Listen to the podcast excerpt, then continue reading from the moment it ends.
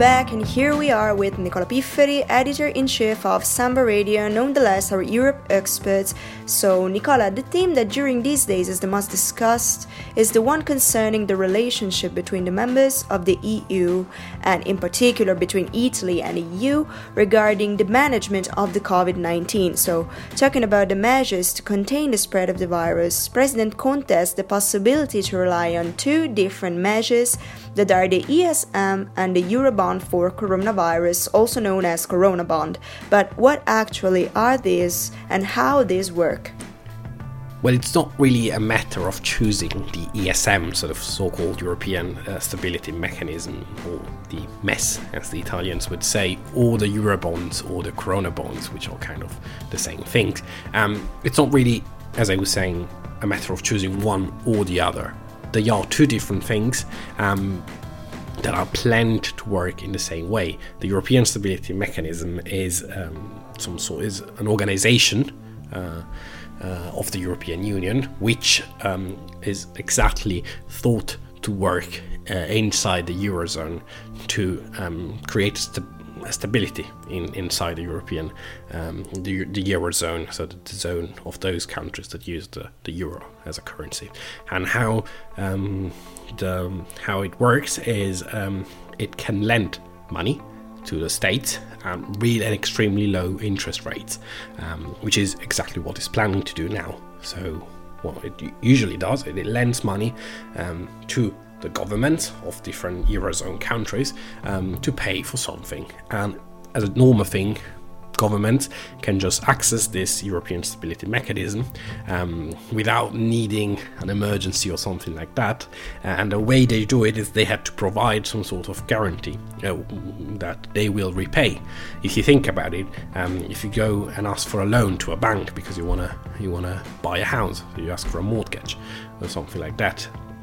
Um, they won't give it to you straight away. They will ask you uh, for some sort of uh, for some sort of um, you know guarantee that you will pay back. And what the European Union decided now, better said, the Euro Group, which is the the the organization, the European Council of those countries that have the euro as a currency, uh, has decided is that we can take out this guarantee request for those expenses that European countries have um, to pay for the current um, health issue, the current health uh, emergency. So that's what the European Stability Mechanism does. It provides money to the countries, and it provides money to the countries in this current situation without much of a guarantee to have it back. Um, and so at extremely low interest rates without checking if the countries uh, can pay back. Um, if the countries pay with this money, if the countries pay uh, for um, costs that are related to the current um, the current situation. Um, what the Eurobond does, the Eurobond is something completely different. It is something the European Union has been talking about for years.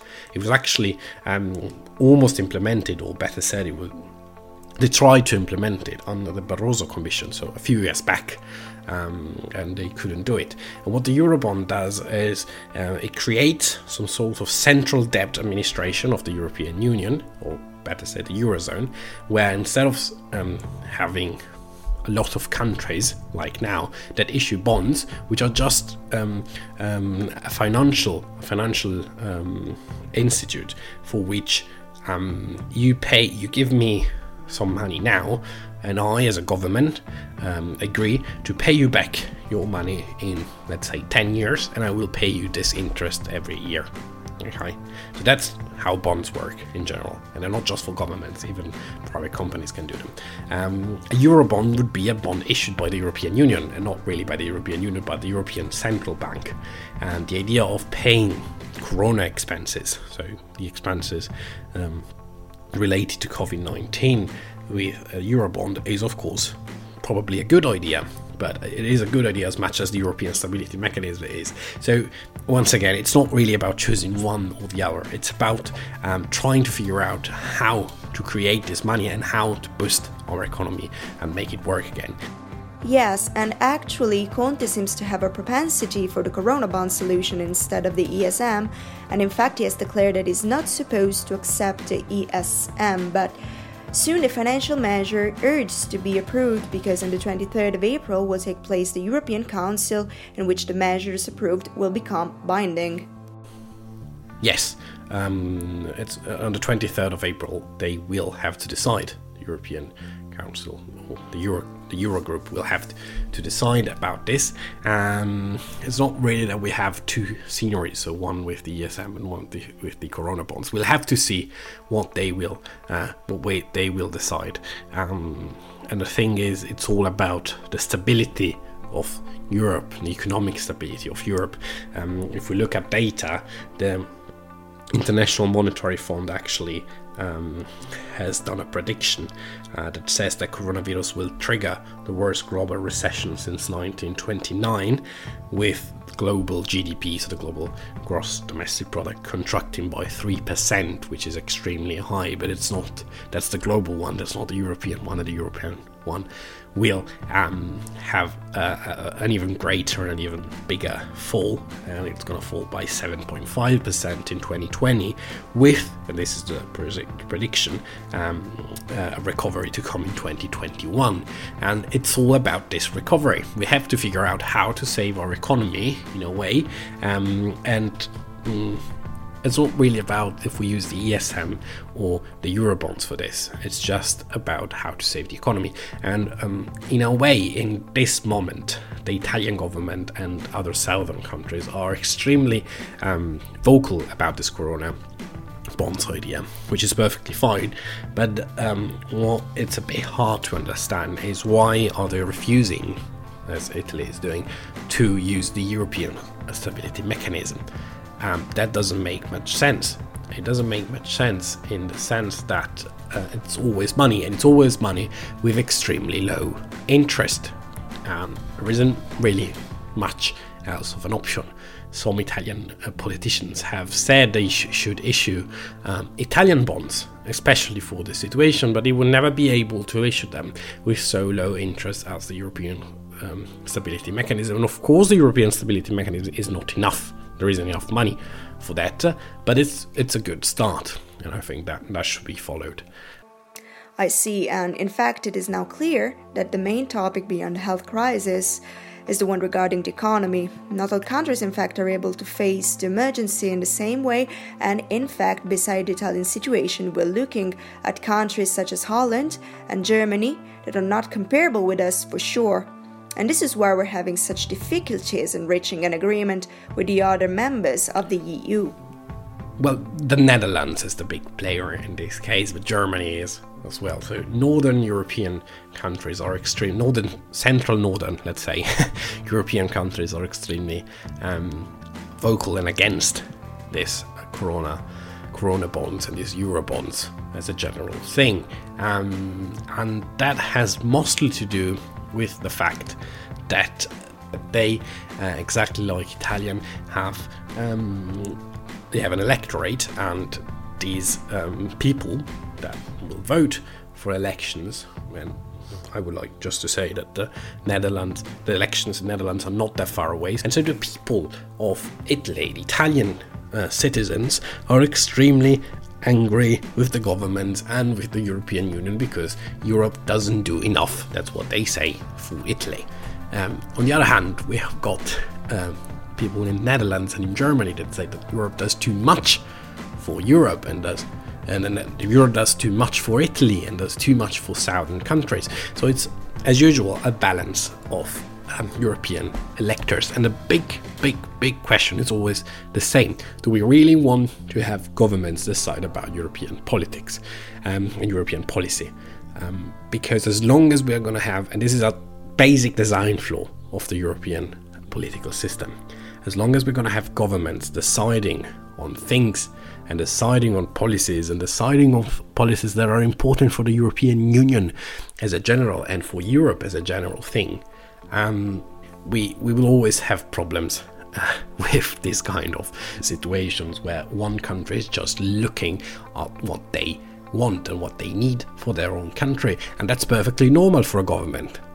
Um, saying that the European governments should be more uh, uh, happy in paying for other countries and should be more concentrated on what other countries need is just uh, not the right answer.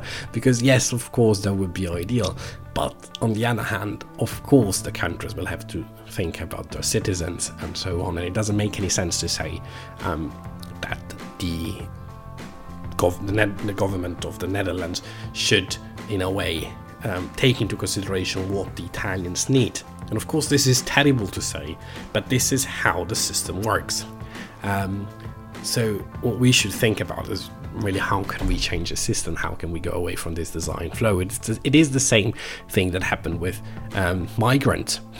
You know, the European Parliament and uh, many uh, European politicians have actually managed to change inside the European Parliament the Dublin Agreement, this agreement that says that um, migrants have to stay in the first country they get in, in Europe. And it was voted and it was changed by the European Parliament, and yet nothing changed. And you know why? Because the European Council decided not to change it, and the European Council is where the government sits. So the, the problem in the end is that the government, of course, don't want to give power to the European Union, and we need to change that um, in in some way. Yes, it will also be difficult for everybody to get back to our routine, to our everyday life before the coronavirus. And some say it will take more than two years to get back to the standards of 2019. So, will the virus affect our lives and our economy irremediably? Well, it's not really about the two years. Um, we don't know when we're gonna back, get get back to the standard uh, situation. Um, you know, we have somehow to save our economy, as we said. We predict there's going to be a really big fall in GDP, and we're going to have to figure out how to save our economy.